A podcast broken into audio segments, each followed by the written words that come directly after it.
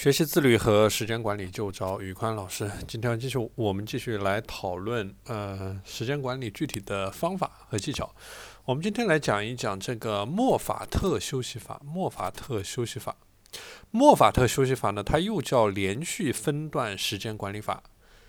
这种时间管理法则和农业上的间作套种的原理相似，就是在核心，它就在于，当你持续做一件事情，并且感到疲惫的时候，不妨去变换工作的内容和方式，然后让左右脑轮流休息，左右脑轮流休息，这样有助于提高你的工作效率，避免你的大脑陷入到了同样的呃兴奋区。所以说，这个就是莫法特呃休息法。这个休息法它是怎么来的呢？它是呃，其实是由这个圣经新约的翻译者詹姆斯·莫法特所发明的。他的书房里面有三张桌子，第一个是放的是他正在翻译的圣经的译稿，第二个放的是他的一篇论文的原稿，第三个是他在写的一篇侦探小说。所以说，他会在这个书桌之间来回的做切换，一会儿做一会儿翻译，一会儿写一会儿小说，这样他既不影响工作，又又得到了休息。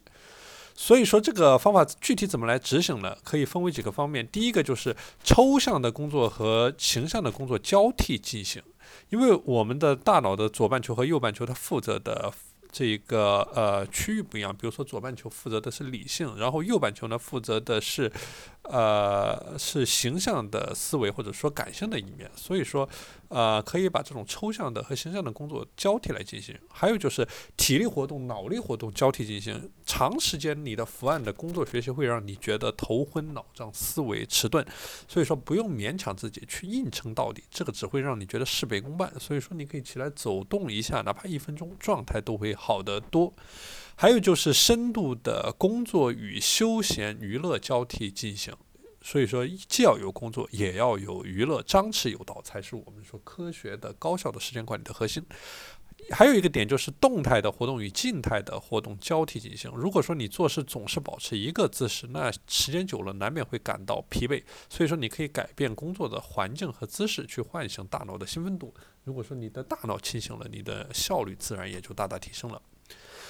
好了，今天的内容就和大家分享到这里。呃，然后我这边呢是组建了一个时间管理和自律的社群，就是说我们。